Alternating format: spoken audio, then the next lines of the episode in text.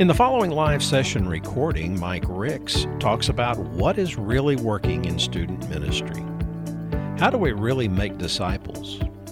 Everyone has an opinion, and many of us have heard the facts and stats. But in this breakout, the listener will hear about how to implement what is working to create lifelong followers of Christ. Let's join Mike now. What is really working in student youth ministry? Well, most parents agree on what is mandatory to be a good mom or a dad. Okay. Now, if we took a poll in here, um, we might get some of these answers: loving, supporting, protecting, encouraging. Moms and dads, as you can see, there are pretty close in what they agree on. Okay, so yesterday, seeing the protecting thing happening. Yesterday, my oldest son Mac was playing in a football game and um, he got hit late. Okay, some y'all know where I'm going with this. It's 96 degrees. I'm sitting in the stands. He gets late, hit, hits late, and he's laying on the turf. And everybody in the field is taking a knee. And um, some dad down the bleachers begins to holler, "Get up! Get up!" Okay, how do you think I want to respond to that? okay, well the good news is is that his wife or somebody told him to shut up, so I didn't ha- I didn't have to go out there down there and pulverize him. But uh, you know, the protecting dad, I was like, uh oh, and I could tell from my vantage point the way my son was responding that that it was not a head injury. And uh, anyway, everything fine. It's, everything's fine. Just hurt, he hurt his leg, but he should be back first next week. But man, I, I feel that protecting thing just rising up in you know. Uh, I remember when my son was born and holding my arms and thinking, I am not going to let anything hurt this child. You know, and I want, and I am an encouraging person by nature, and I want to do everything I can to encourage my dad. So I can agree with all these. Uh, understanding, involved, trusting, teaching. Again, moms and dads staying pretty close in proportion there to what they say is important. Uh, now we're going to get a little separation here. Tender, providing uh, consistent, fun, admitting mistakes, generous. Now look, now we get down to religious, and only 31% of dads think that this is um, important. Uh, mandatory to be a good parent. religious is only 31%, and committed Christian is only 20, 26%. Okay? Only 29% say faith is the most important influencer on their parenting. Now, on your handout there, uh, I have some statistics I want to throw at you. 83% of parents say they should be the most responsible for their child's spiritual development. 83% of adults say that. Now, I want to ask you a question and this, I don't mean this to be as convicting as it's going to sound, but I'm just going to say it, and then we I apologize later. Okay.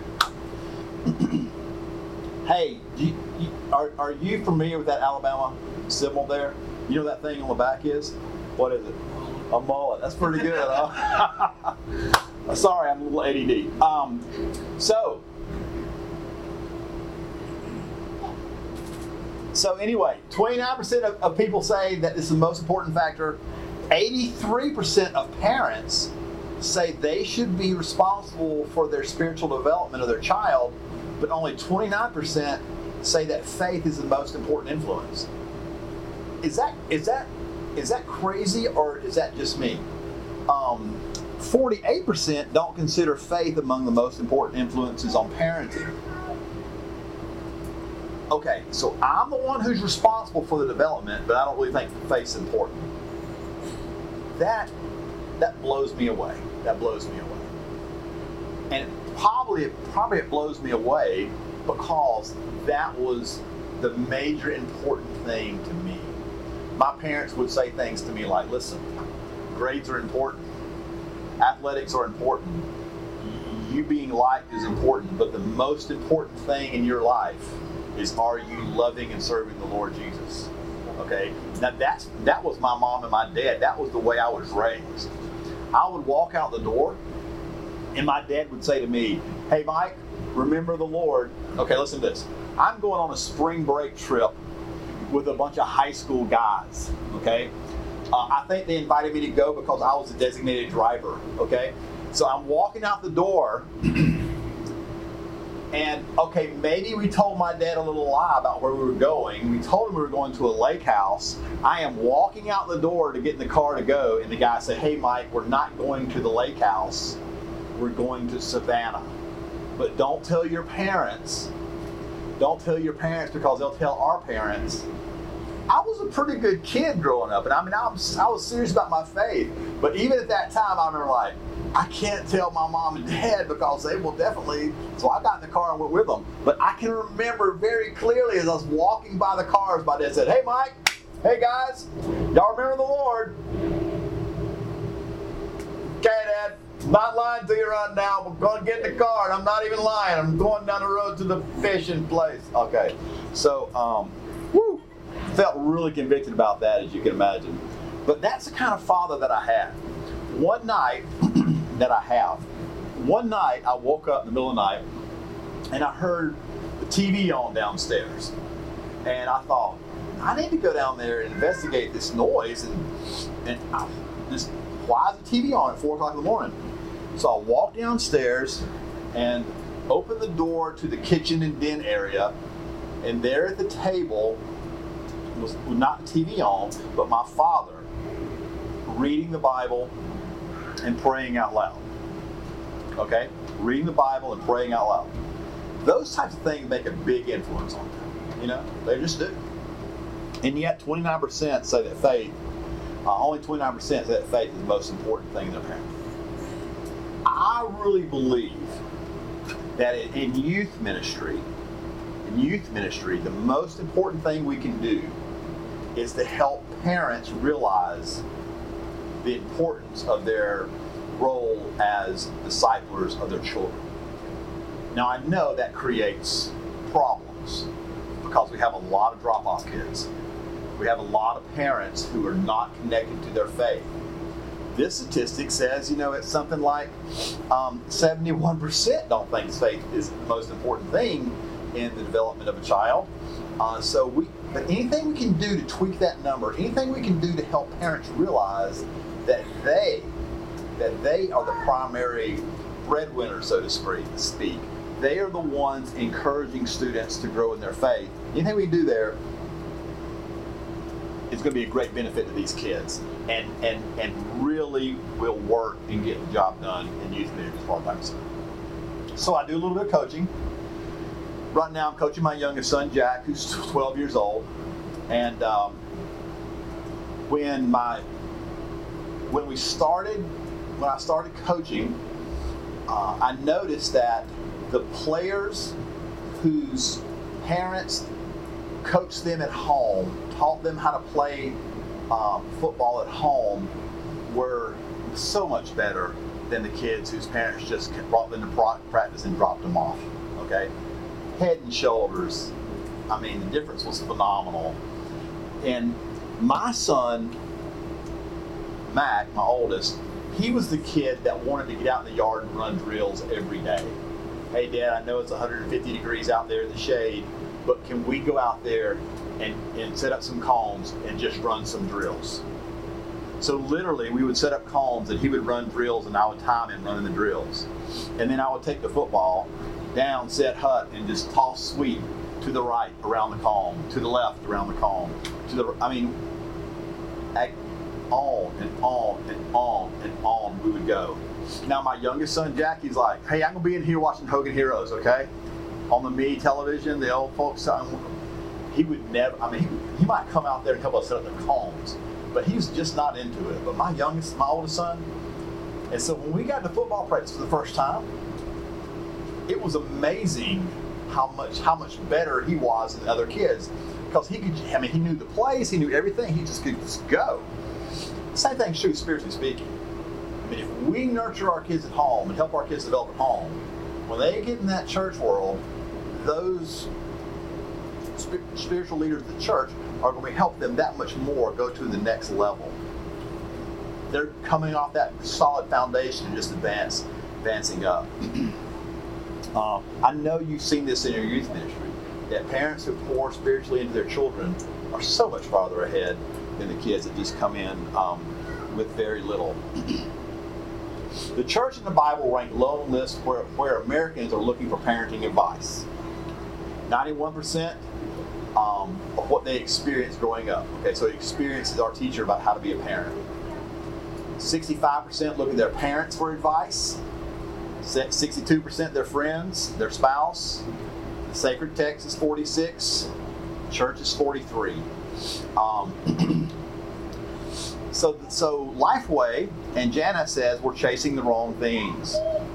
Few American parents and what they define as uh, spiritual or few American parents include their kids' godliness or faith in their definition of successful parenting. So here's some things that are involved in successful parenting.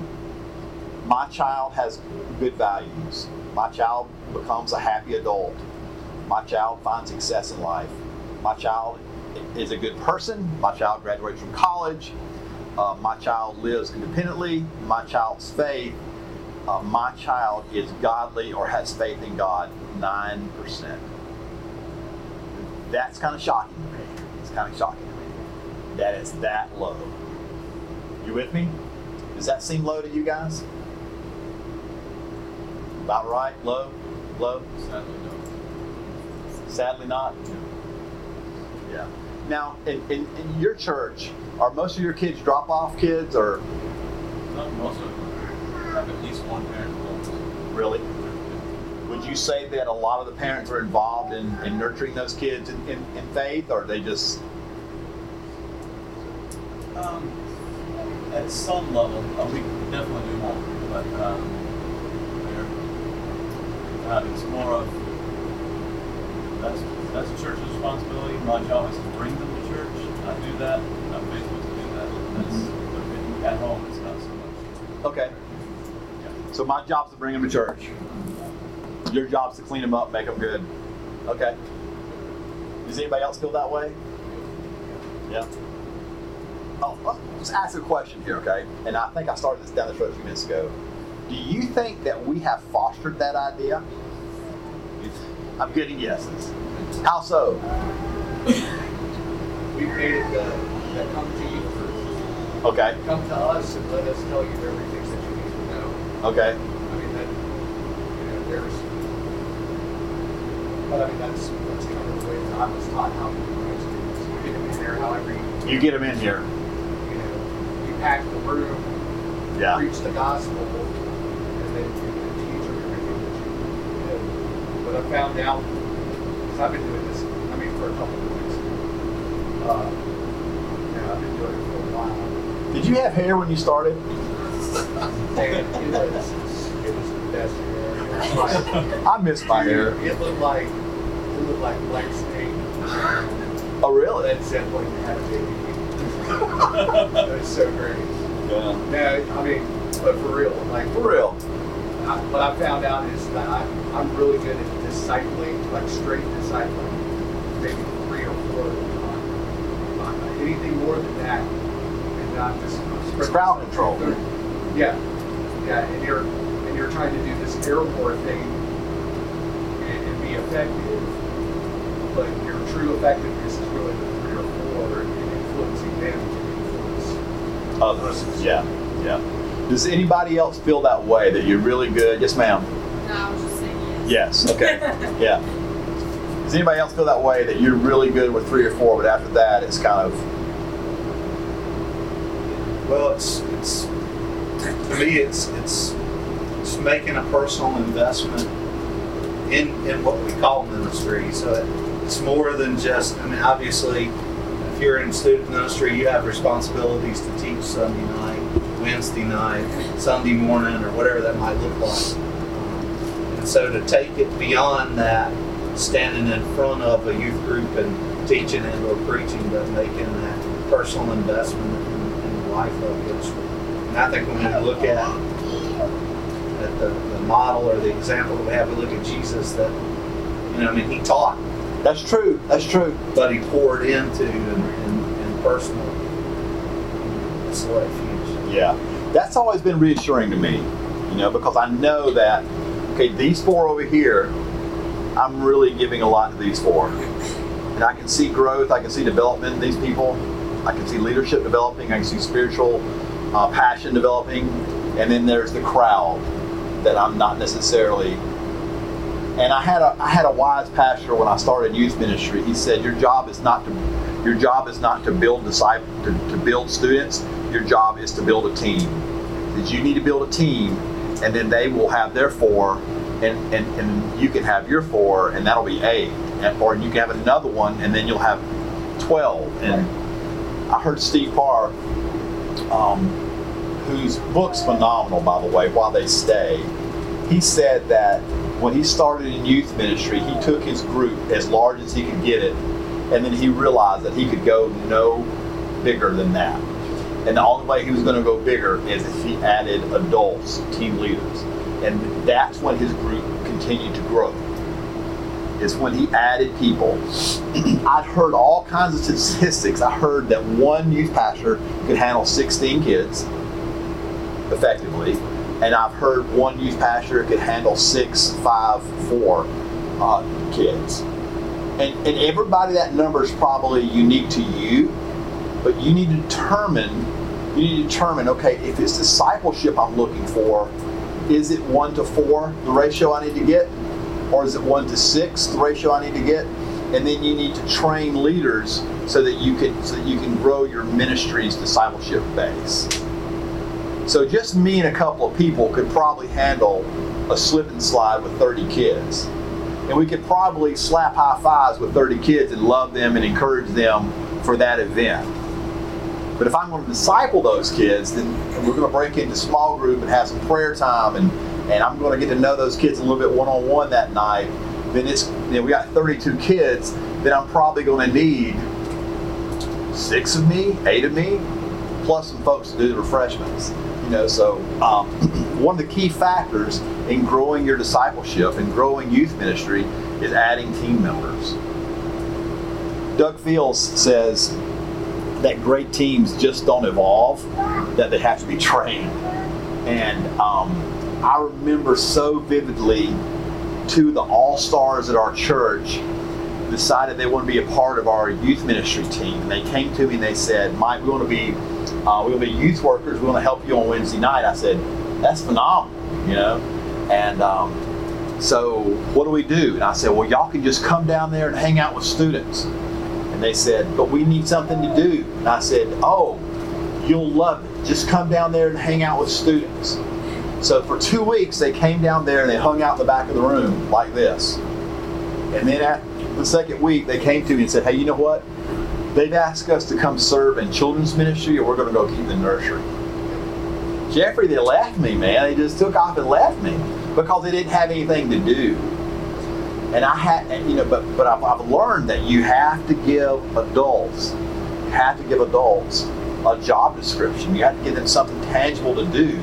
And once they get into the act of ministry, then they can discover, okay, it's very valuable for me just to hang out and talk to this student but for someone who that's not a part of their DNA, they need a task, be it straightening chairs or or taking out the trash or setting up the projector or arranging games or whatever it may be. If you want to grow your youth ministry, you've got to grow your adults. And if you grow your adults, then you have to give them have to give them specific tasks and job descriptions or or they'll just kind of lose heart and lose interest. That's my experience. What do you see? Yeah? Kind of, sort of, maybe? So what's the, the statistics show as far as if you got how many adults uh, per kids?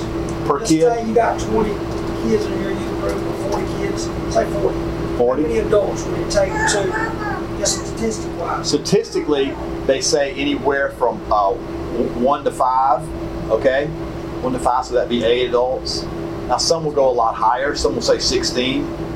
You need, that you need one. You need one um, one adult for every 16 kids, but I prefer the one to five, one to six model.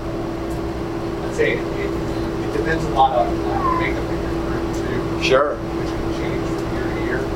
You know, we've, we've had like senior heavy, high school heavy groups, that a little more independent. We can trust it a little bit more, so the ratio increase, you know, one to eight, one to nine, something like that. And then we, like, right now, we're super young. Yeah. We're- We're super young, so I mean, I've got, I've got just about as many adults as I do kids sometimes on Wednesday night Oh yeah. just to just to make sure and and it's and it's not so much crowd control it's just you know when you break into a small group you want to make sure that you've got somebody that's keeping them on on the pass and pouring into them and loving on them too you don't need a drill sergeant Um, Right. but but you got to have you, know, you got to have that that interaction Yes, sir. And just to piggyback off of that, and I think, you know, this is probably where you're headed, but I'd never heard this statistic until this summer. I was, uh, took our group to uh, Nashville and we attended Infuge Belmont. Okay. And so, um, you know, it was in, in a group with a bunch of youth pastors, and they were talking about adults pouring into students. And, and they shared a, a statistic that was something like 68%. When you're talking about retention, 68% of teenagers remain connected to the life of the church when they have two or three other adults other than their parents and their pastor. And they have two to three other adults speaking into their life and making investment in. Right. And so I, I took that back and shared that with my like eight or ten that just hang out there in the youth building and, and hang out with the kids and go to their games and, and whatever. And like, guys, what you're doing is important. It is. You know, it's more than to you. It might be, oh, well, I'm going to go hang out at a baseball game tonight, uh, or I'm going to go watch a basketball game. But but you're having a significant impact on the life of, someone. Oh, most definitely.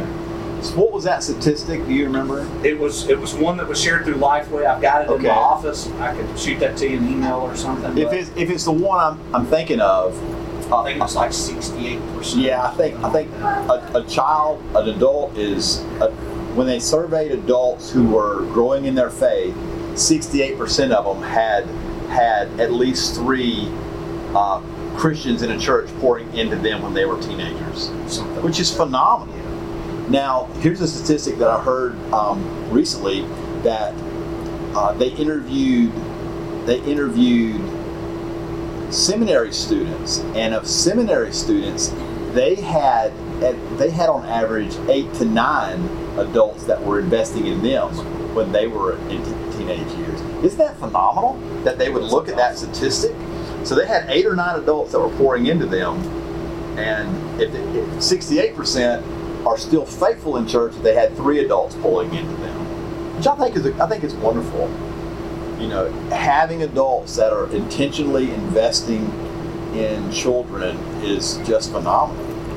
Had a very sad thing happen. Oh, and to finish answering your question, if we went on a retreat, I would try to have uh, at least one adult for every eight students. One adult for every eight students. Um, and then I would always try to have uh, a ratio where I always had at least two ladies and always two two men and then I didn't count myself. So if we were taking 32 people, then I had I had at least four adults, uh, and then when we took mixed groups, high school and middle school, then I then I said, okay, how many middle schoolers do we had? And I had that ratio one to six, and then how many high schoolers do we have? I had that ratio a little higher at one to ten.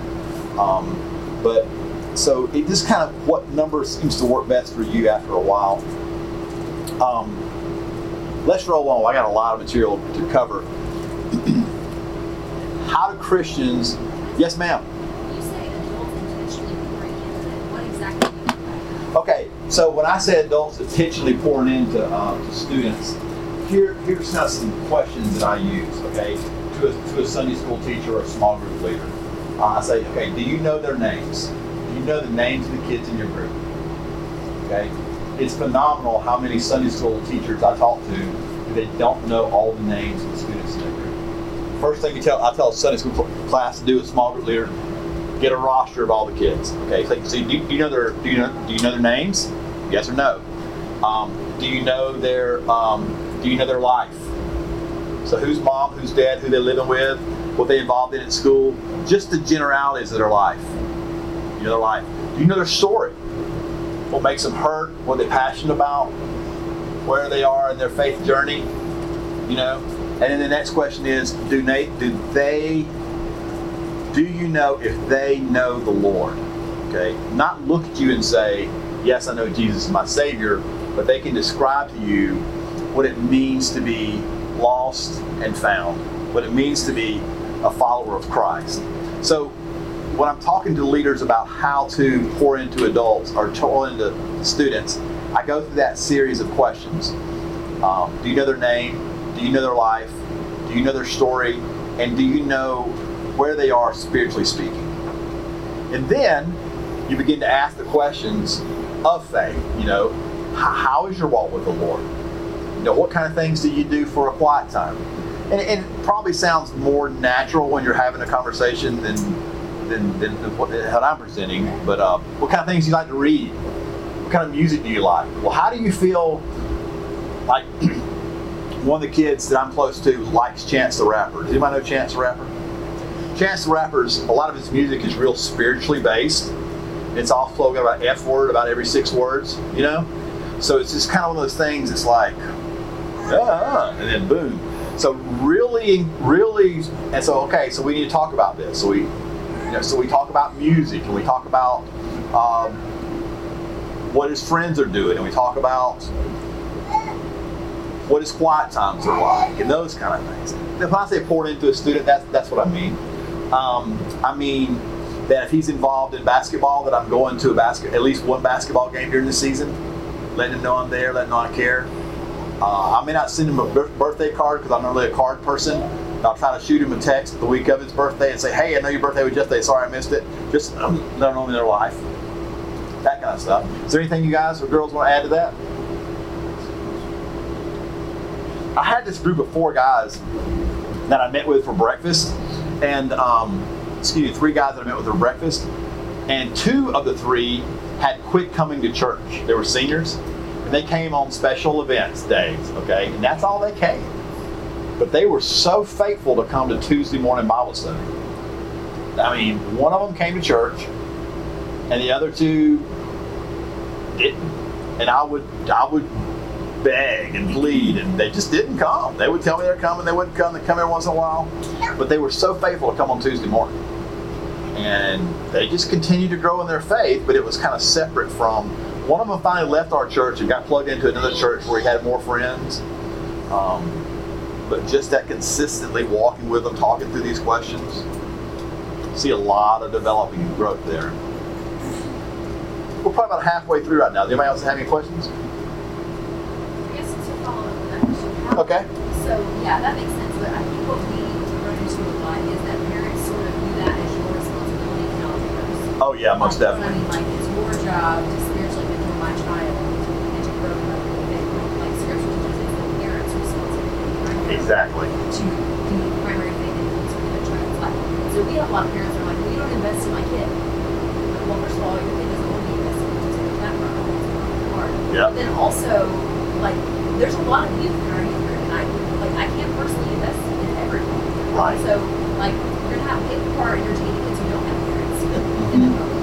Um, so, how, I guess if is adding more adults to the equation pouring fuel on that fire of parents thinking it's not their responsibility. That now that is a great question.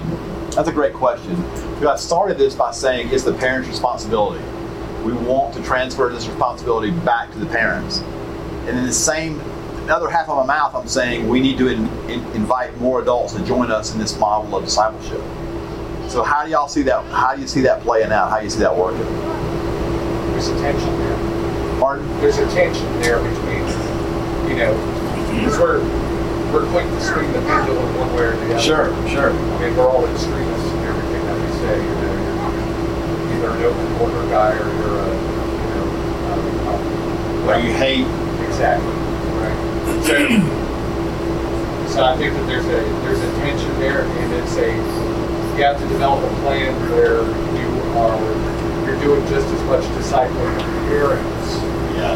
as you are students, and making sure that in the interim, until you get that education level up with parents, um, that you're not just letting kids go by the wayside. Right.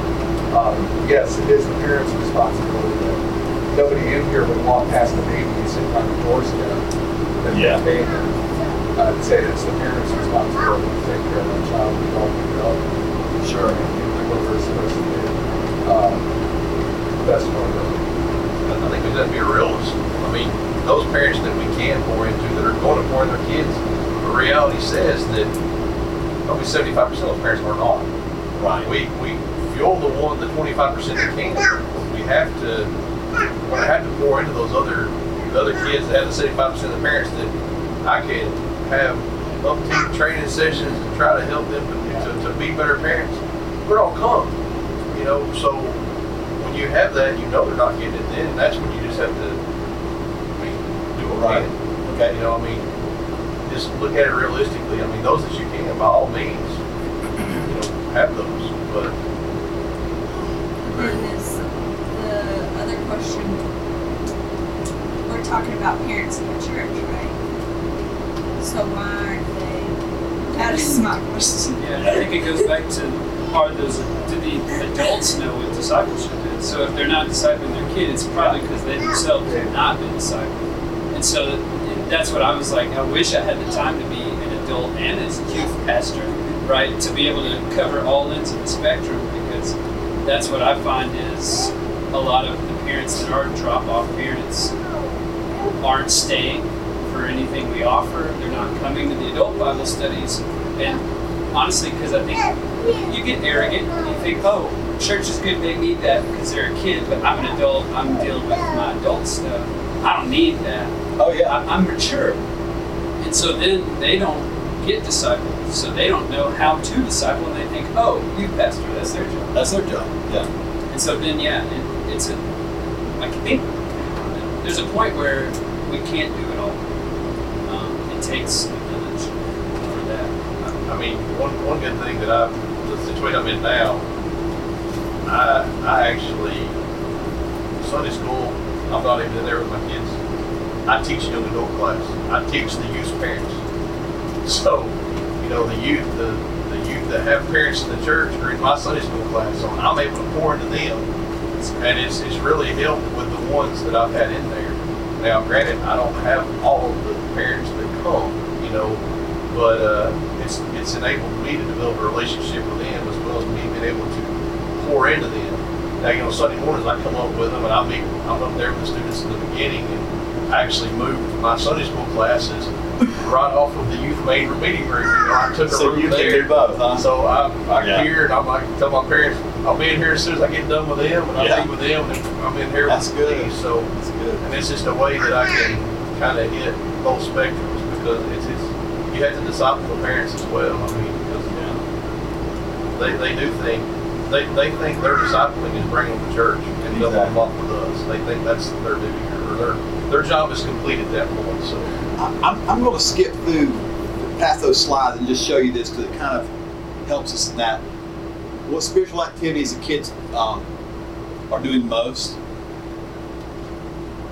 Um, regularly attending Sunday school. Attend vacation Bible school. Attend youth group. Participate in church act, social activities. Attend children's worship. Attended camps. Regularly served at church. Participated in church mission trips. Okay, so what activities are kids normally doing? The vast, the largest majority of kids are are, are an attendance-based model. 29, only 29% regularly read the Bible. 28 regularly, 28% regularly spent time in prayer. Um, church-related activities top the chart, while personal spiritual activities rank at the bottom. And, and the blank there on your page, kids participate in church-related activities, but only a fraction develop spiritual, personal spiritual disciplines. Kids participate in church activities, but kids participate in church activities, church-related activities, but only a fraction develop um, lasting personal spiritual disciplines. And so that kind of brings us back to this whole idea of parents see their obligation is to bring children and drop them off But more, even even in that, more and more parents are feeling like, you know what, we went this morning, so I'm not going to take them back tonight, or we went last Wednesday, and so the average attendance now, the average attendance has gone to once a month, whereas we used to complain that students gave us one hour a week. Now we're finding that a lot of students, a lot of parents are only bringing their, their child once a month. There was one, there was one family um, that was a part of our church, and they came on record 19% of the time. Now the odd thing about that was, is they gave, um, they supported activities, they supported our big events, but they came about one in five um, one out of five Sundays they were there, and they considered themselves fully involved and a part of the church. Isn't that phenomenal? One out of five. Um, I really felt like they were not involved in the ministry, and I, I kind of had a little chip on my shoulder towards them. Okay, um, but they were participating at a level that they felt like they were really, really involved which um, anyway, it's just kind of interesting to me that that was the case. so, folks are coming to church on what they consider to be a regular basis, but very few are developing spiritual disciplines, spiritual habits. This is a list of things that might surprise you that didn't make the list of significant factors in why a kid stayed plugged into his faith as a young adult here's some of these. Families ate meals together. Families went on vacations. Church size. Um, the choice between home school, public school, Christian school didn't seem to play any effect on how many kids were still involved. Child's playing sports, jobs, that didn't seem to make any difference. But the five influencers of spiritual health, these are the things that Lifeway determined with the, with the 15 greatest influencers of spiritual health. The number one answer, the Sunday school answer, children read, read their Bible while growing up. Okay, walking away winner here. Personal discipline reading the Bible.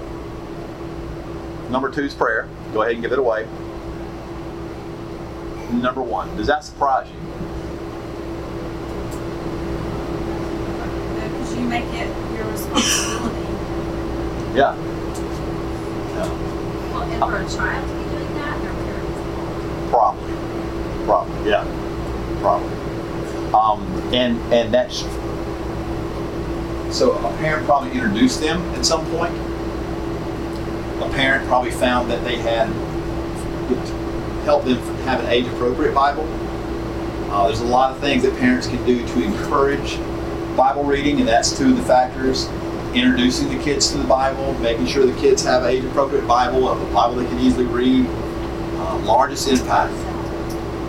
You know, and, and the largest, um, the best thing that we can do as youth workers, as youth leaders, is to have a spiritual, uh, a vibrant, growing faith. And, and this is the determining factor. Are we daily spending time with the Lord in His Word and in prayer? Are our volunteers pouring into the Word of the Lord? Um, what do we think? Yes or no? It's biblical. Faith comes by hearing, hearing by the word of God. Okay. You know, and then they're constantly being pressured to conform to outside world, right? But, but we all know that you know, the only way that you can grow in faith is if you're consuming faith, if you're consuming Jesus, if you're in a relationship with Jesus. I mean, for us, we have to be like the examples. Exactly. Everybody in here knows First Timothy four twelve. Like how many of us have taught that, right, to kids? Don't let anybody despise you because of you, But but set an example. So we have to be the examples of this conduct of right. We have to be the ones that do that. Now let me ask you this question: How many of you have known someone in your life? Doesn't have to be now. Maybe it was earlier. Maybe it is now.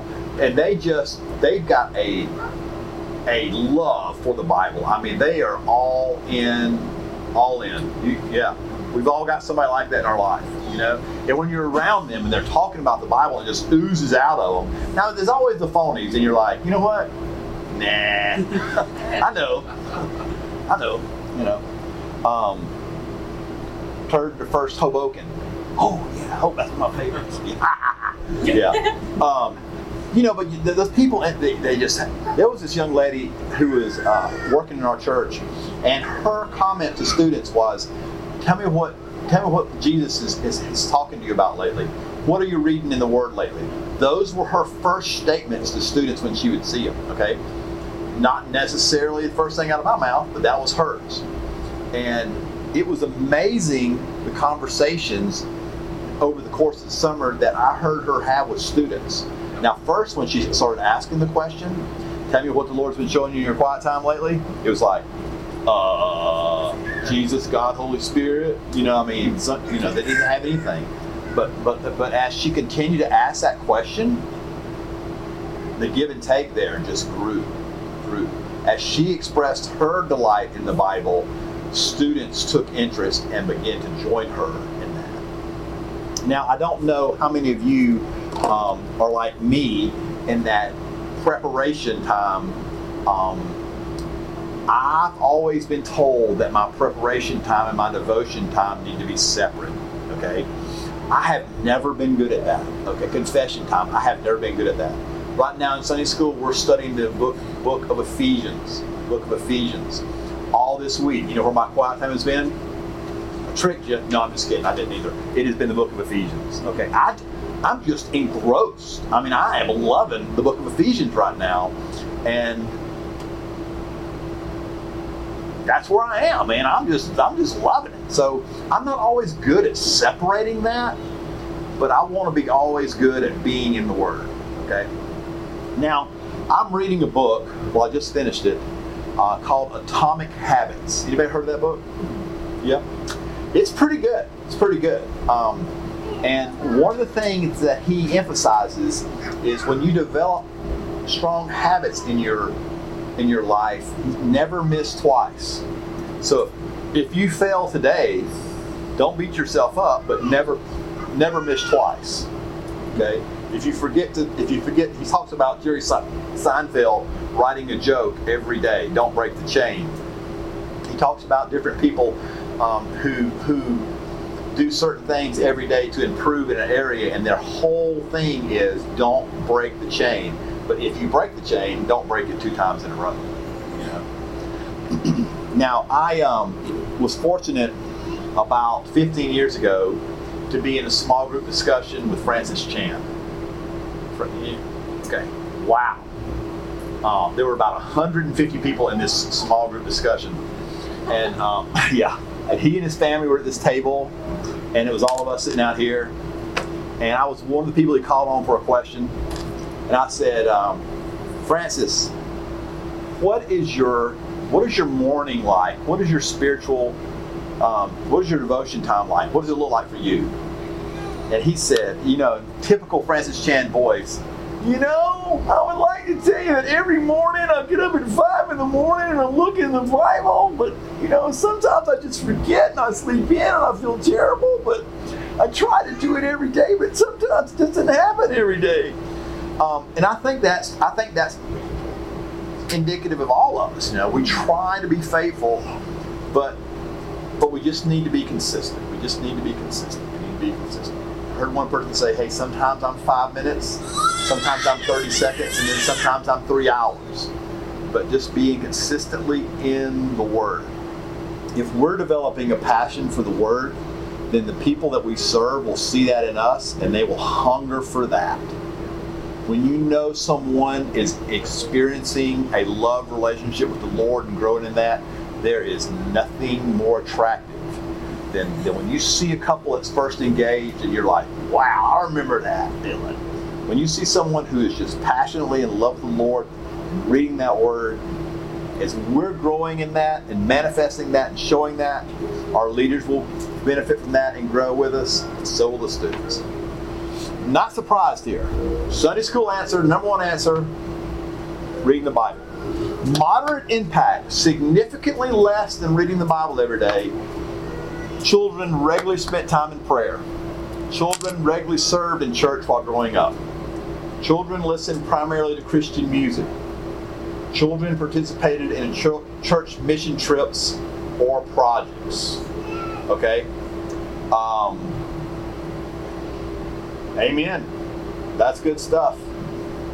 That's good stuff. Now, when we start talking about youth group activities in just a minute, I want to ask you are these things incorporated into our structures? Are we telling students how to have a Bible reading plan in their life? Are we telling people how to have that devotion every day? Are we showing them? Are we teaching them? Are we holding them somewhat accountable? Are we giving opportunities for kids to serve regularly in church? Are we teaching them what it means to pray? Okay, Jesus had to teach the disciples how to pray, and the disciples were following Jesus around. Lord, teach us to pray. Okay? Lord, teach us to pray. Well, they're following Jesus. They get to hear Jesus pray, but they're still asking for Jesus to teach them to pray. Are we spending time teaching them to pray? Um, Christian music. You know, when I was a kid, it was really pushed from the pulpit and from youth ministry circles. Hey, listen to Christian music. Listen to Christian music. But I think that we, and, and, and lately, we've kind of come away from that. And it's really significant to me that Lifeway and this research show, says that people who listen to Christian music are more likely, as a child, are more likely to be walking in the faith as young adults. That's significant. I, I really like that. Uh, and then children participate in mission trips and mission projects. Why do you think that is, mission projects? It's life. It's life, ain't it? All right? Did, did you instead of going to listen? Yeah? Yeah? I, I was just gonna say, I- for, us, taking our kids to Nashville it was like a culture shock from Alma, Georgia, to to be inner city and see people who don't live the exact way they do or Okay. act the exact same way they do. Okay. Their scenario or situations different. All right. So, how does that affect faith? It, asks questions wide open to anybody. So, when you take your kids from home to somewhere new, how is that how is that a catalyst for faith? Pardon me? Okay, fuels worship. Okay, so it fuels that, that that tension with the Lord, that closeness to the Lord. All right. You grow up struggle. You grow up being put in a situation which you're out of control. Or, Oh, yeah. That's where the Lord impacts you. It's, Yeah. It's not just hearing and learning. It's, it's doing. It's putting it all into the situation. When you see God show up in times like that, I was talking to this young man recently who was going on a mission trip, and he felt he really felt like God was calling him to go on this mission trip, and the cost of the mission trip was like outrageous. Okay, and it's one of those costs that that if some, a kid told me that God called him to go this trip and he had to raise this much money, I would say, "Bless you, my brother." You know what I mean? I, I mean, whatever, dude. Yeah, but but he but but his prayer was, Lord, if if this is a part, if this is really what you want me to do, you help me raise this money. Y'all, and he raised seventeen thousand dollars in six weeks. Isn't that phenomenal? A South Georgia boy. Why? I'm just like, okay, I think the Lord was in them. I'm not sure, but I think he might. And, but but he saw that. He saw he's putting himself out there, and the Lord is answering his prayer. You know, when a kid is standing on a playground in Nashville or Wisconsin, where we went, and he's talking to this this student who is living on an Indian reservation about Jesus and about his struggles, man, that's that's that's a catalyst for growing in that relationship with the Lord. So we take students out of their comfort zone and take them to these mission places where they are now a part of the work. You know, they're part of the team. They're no longer sitting in the back second string, third string. They are first string out there serving the Lord. I think when you take a trip, you know, whether it be third world or in the States somewhere, it gives them an opportunity to see mission, that gives them an opportunity to see what them to do. I, I agree. Agree. Oh, so I can be. Experience, you know, like, you know, like, like this is what God's called me to do in ministry. Yeah. To be able to do experiences is a big deal. Yeah. It's a big deal. See other people. How small we are, most of our kids, know, see what they do. I wish that I would have kept count of how many kids I took on mission trips who later served in some sort of mission role. And the eye opening experience that it is. They see, okay, maybe I can do this. Maybe I can do this. Here's another factor I thought about too. When I go on a mission trip, I always connect with people that I don't connect with at, at, at the house, you know? So there's a senior. We, we were we were redoing this barn for a, we were redoing this place for a church, helping a member of a church in Wisconsin. And now there were two men on that uh, trip that I never interacted with in our church, and now here we are interacting. So here's this student interacting with these two grown men, you know, and he and, they're teaching them, and there there's that relationship that starts. And we already know, we've already heard about how being connected to other adults in your church is vital to experiencing life change and long-term life change, and is fostered on mission trips like that. Anything else before we slide on to the next one? Phenomenal, phenomenal. All right, smallest impacts. These things had some effect. Not much, not as much as the last two. There's a gap for each one. Uh, child's best friend was an influencer to follow Christ for growing up. Child is a female. Child connected with several adults at church who are intentionally invested in them. Now you see that's number four there. Uh, it fell down far on this list, but on other lists like this, it's way up there. In my personal experience, number four there, Children Connect. This is low on the list, smallest impact, but in my personal life, my experience, it's high. Other surveys have it high. I don't know why it fell so low on this one. Um, parents typically ask forgiveness when they mess up. Parents pointed out biblical principles in everyday life. Uh, child had siblings.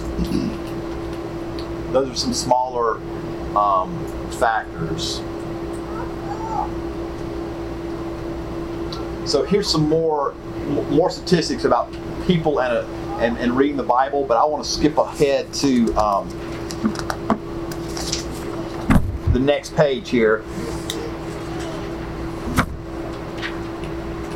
So Steve Parr, why they they stay. Um, students who had the high high view of Scripture, students who um, whose church presented a high view of Scripture, churches, parents, uh, anyone that helped a, a, student have a high view of Scripture, the student ended up with a high view of Scripture, they were 84% more likely to be in church as a young adult than students who had a lesser view of uh, Scripture. Uh, while they stayed, they participated in youth camps. I, I think that's beautiful. Uh, they connected with a church within six months of their high school graduation. They connected with their senior pastors. It, it's more important for a youth growing up to have a relationship with his senior pastor than it is for him to have a relationship with his youth pastor. That's a strange uh, coincidence or, or, uh, or something that they found out in, in these surveys, but um, Steve's right across the hall. He can probably tell you more about it. Um, and this, I found this very interesting too. It made a difference in if a kid was involved in church as a young adult, connected with the church as an adult. If his daddy went to church, that was a significant thing. But if his mom and his dad were both in the church and both serving, then it was off the chart the likelihood that that child would still be remaining in church. Okay? So if mama was serving in church, not a big determinant. Mama went to church, not a big determinant. Daddy went to church, a little better chance for the kid. Mom and daddy are both in the church and both serving, off the chart. Off the chart. okay, so um,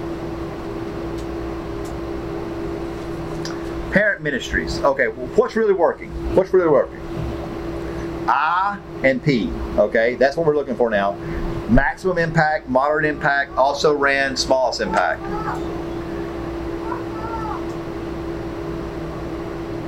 What is really working? Intentional programming. Intentional programming. Now, what do I mean by this? Taking these things we talked about today and working them into our programs. The mission component. What do we really like about missions? Students are being tried and tested in their faith. What do we like about this camp experience? Students are bonding with adults. Students are bonding with others. students that have faith. Students are experiencing life change through reading the Bible. All the things that are pointed out in these surveys, we need to cultivate those and push those into our activities. Does that make sense? Okay. So the other day I went to a youth event and it was this big, I've already mentioned it, this big slip and slide they were doing at our church. And there were a number of adults out there that were Sunday school teachers and different, um, different workers in the church and that kind of stuff. Phenomenal, awesome experience to see those, see those people out there standing there holding the water hose, watching those kids slide, serving those kids. What are some things with these practical um, things add what, what are some things that that youth pastor could do to that slip and slide to make it more intentional towards building disciples that are going to stay in church? That's a big extreme to think about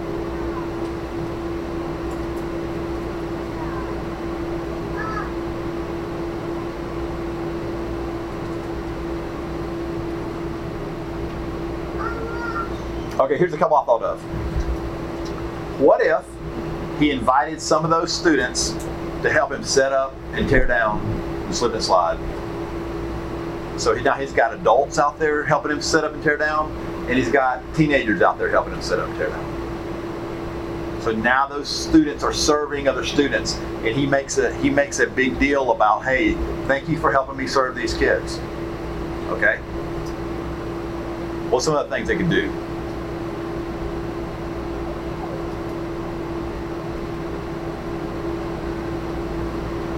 Yes, ma'am. Maybe like give like a small prize or something if they bring a friend or invite somebody that's not in church. Okay. Very good. So he's he's putting ministry in their hands. Yeah. This is a little idea I had. So there was about six or eight adults standing around this event. What if at some point during the evening he broke the group up, the, the 20 or so kids that were there, by adults? You know, just just real quickly, we all got in groups of four, maybe a quick game, maybe a giveaway, maybe a a hello, how are you? But now, this adult is having at least a three minute three minute one on three minute interaction with those four kids. Okay, we, we took it from far away, me just spraying the hose. You don't know Mr. Stephen until they're right there. Now I know Matt, and I know Mark, and I know Jake, and I, and they connected with an adult. I think they're more likely to come back with this, okay, than just spray the hose. I, I just did something. Now, I don't know what I'm going to do to make that happen, but I'm thinking intentionally now about programming to connect my students with the adults who will then maybe transfer maybe it's the end of the night. And hey we just want to thank you for coming. And we, we say something to them we give them a card. And on the card is maybe five bible verses to read this week. Hey on monday do this. On tuesday this week blah blah blah. Little things like that. Okay idea number two. Parents are dropping those kids off at slip and slide. What if i had a couple of youth workers or what if i'm in the parking lot and when those parents drop them off i've got a little goodie bag for parents. And inside there is a devotional for for for adults. Or inside there is information about our youth group and who I am and and when they pull up, I introduce myself to them. I give them their little good bad, thank them so much for coming. Anything I can ever do for you. now I've started a little bit of parent ministry by just sticking my head in the door and introducing myself. Does that make sense? It was really easy for me as a youth pastor to complain about ex parent who just dropped their kid off, but really they were coming on campus twice a week to drop her off. I just needed to go out there to them. Okay. Once I started going out there, that woman started talking my ear off. All right. I mean, I had to get other people involved. She talked me ear off so bad. But it was a good opportunity for me to go out there and meet her and, and let her know we don't just care about your daughter, but we care about you as well. The lady lost her job and we could help speak into that. You see what I did? I left the youth building, or in this example, the slip and slide. I went to the parking lot, I found the adults, and I made a little connection. Now, how to get that conversation to the next conversation about her helping her child develop spiritually, that's another bridge I got to cross. But I've already taken the first step now. Tracking with me? So, what I'm thinking about is okay, if a parent is going to be involved in discipleship, but they're not involved in anything now, what is the first step? Maybe I build a relationship so that I can share the gospel. Maybe I look for needs and opportunities in their life so that I can share the gospel.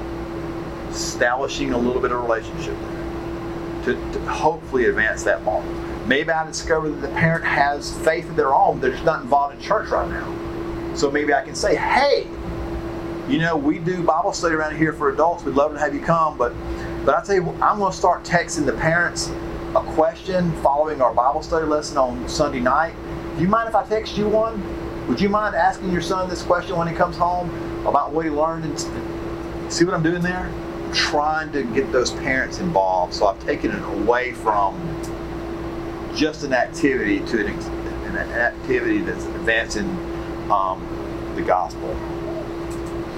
Uh, intentional programming for maximum impact, moderate impact, uh, and so on. so, if the maximum impact is kids reading the Bible at home, what do I need to change about my programming that that is my number one objective? Any ideas, any thoughts? Got something? You got, you got to teach them how to read the Bible. Okay. Teach them how to study it. All right. Um, but there's a difference. I mean, we all know that. Uh, What might that look like? but um, what it looked like for us was me busting out like the old hermeneutics book and going back through it Okay. by myself uh, taking those principles. Um, look, Mark will tell you, he's had lunch with, with some of my kids before. If, if I ask him what, what's the most important thing about reading the Bible, what would it be? Maybe Mark will tell you. But it, they all know about this tattoo that I'm going to get on my arm. Uh, that's, I'm good. I'm still getting there. Um, and it's going to be Leviticus 19:28 that says that you won't make a, a mark in your flesh with respect to the dead, and it's going to be in the shape of the word context. Uh, because it's biblical context, you know, just, that's what we teach. Um, read the Bible in context, read it uh, deeply, study it, look at it. Don't just surface level, you know, Sunday school, you know, skinny teeth stuff. Uh, so we've, we've taught in high school in particular, and now we're going into middle school in an age appropriate way, how, how to study the Bible. How things. Um, so it's pretty cool. We do that a lot on Wednesday nights. Um, with smaller groups. But I have to teach my adults how to study the Bible too, which is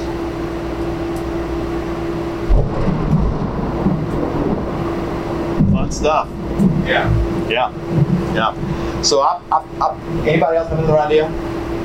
Something we've been doing also on Wednesday nights, we'll split into groups, smaller groups, and I have little pieces of paper with questions. And they're herm- hermeneutical questions that I want to become their routine.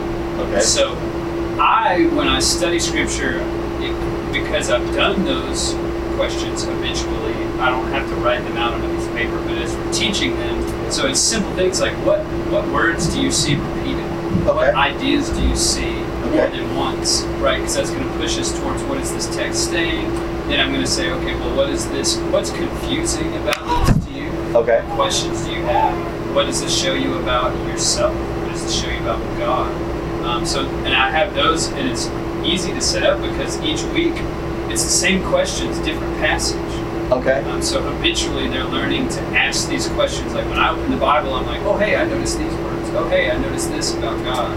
Oh hey, look at that. So you're kind of like pushing them into that. What are our three questions? Exactly. Yeah. So that okay. when they open Scripture, hopefully at home, And what are those three questions? What what words reoccur? yeah, repetitions, words or ideas. Repetitions, words or ideas. What's confusing to you? Okay. And what does this show you about God or yourself Okay. or life? And that one kind of floats around. Okay.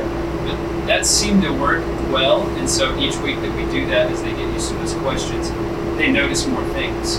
Then it becomes almost like a treasure hunt, and that's kind of what I like about Scripture is I get to find. It's a treasure hunt. Yeah. You're like, oh wow, that connects to Genesis. Oh, yeah. Oh wow, that connects to Exodus. Look at that. So then it's not just words on a page. It becomes something you can dig into and find, and hopefully make it fun for them as well. That that's worked, I think, pretty well for us. Awesome. The important thing for you is to is to have some sort of life application too. What's the what's the practical side of this?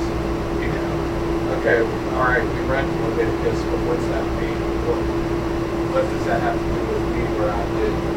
Uh, and, and give them an opportunity to take that from, you know, when it was written 2,000 years ago.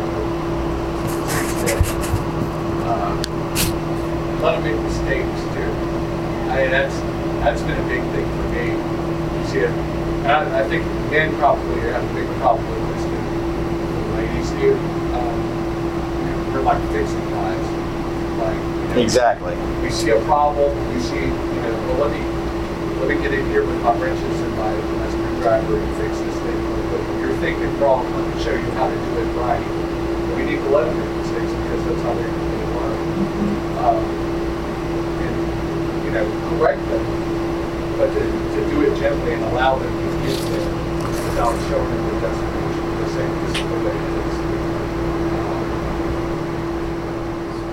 So, what's really working in student ministry?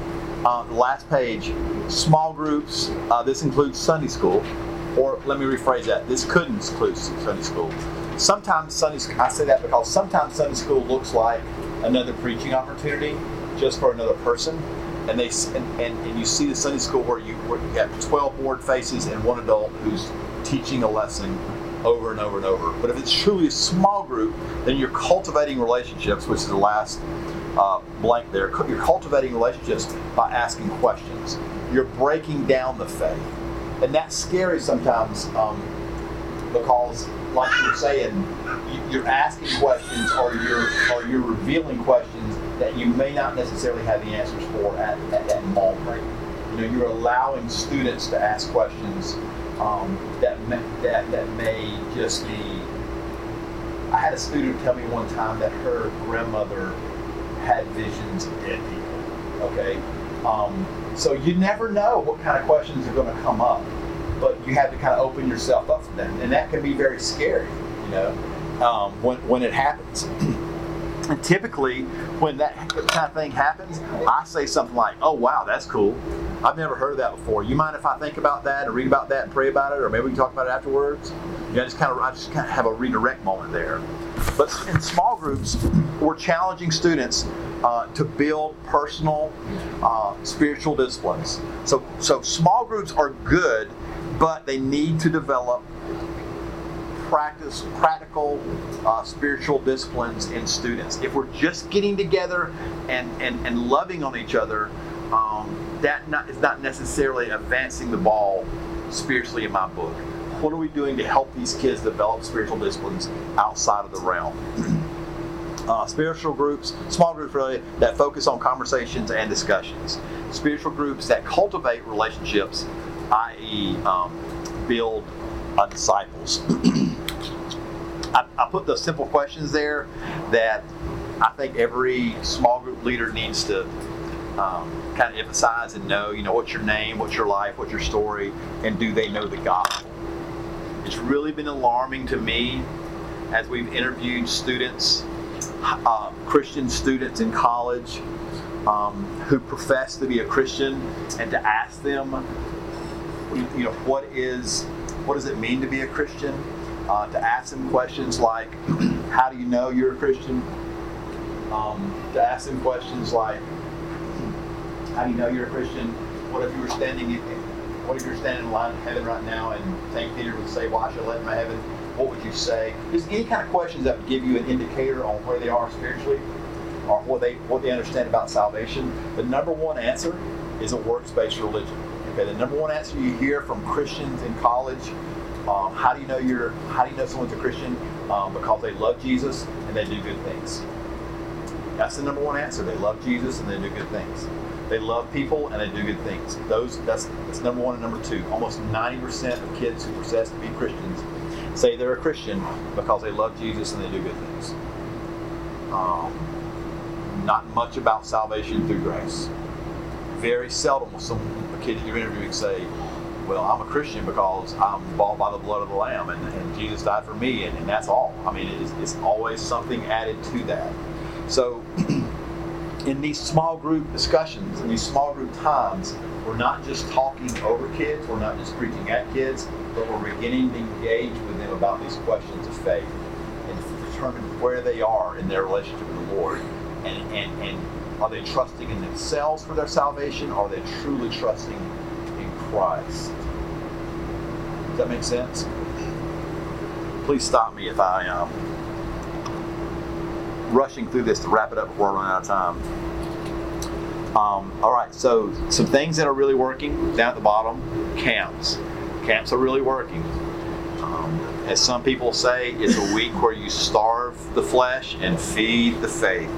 It's a time where you expose the students to these spiritual disciplines, personal disciplines.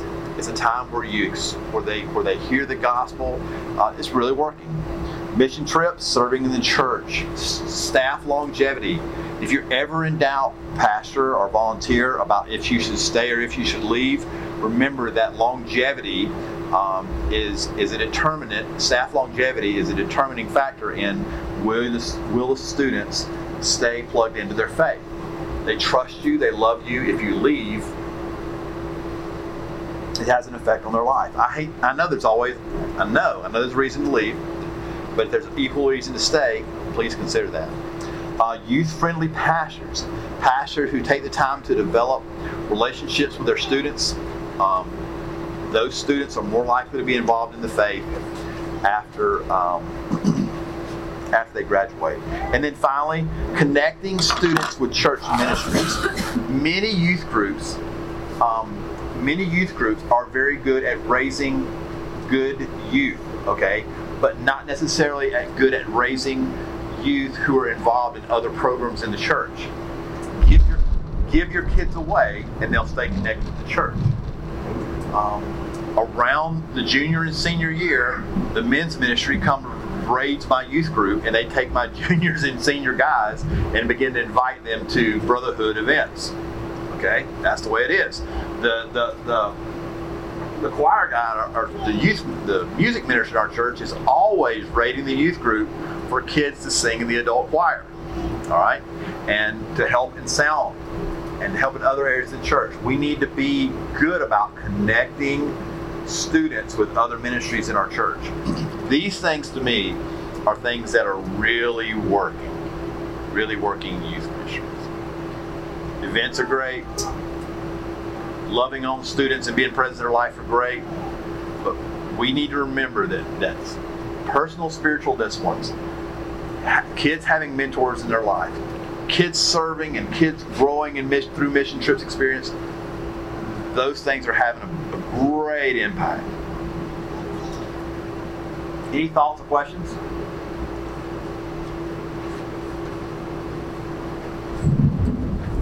this is the first time that I've ever given this presentation, and I feel like it's a lot of different places right now. So I appreciate your patience with all that.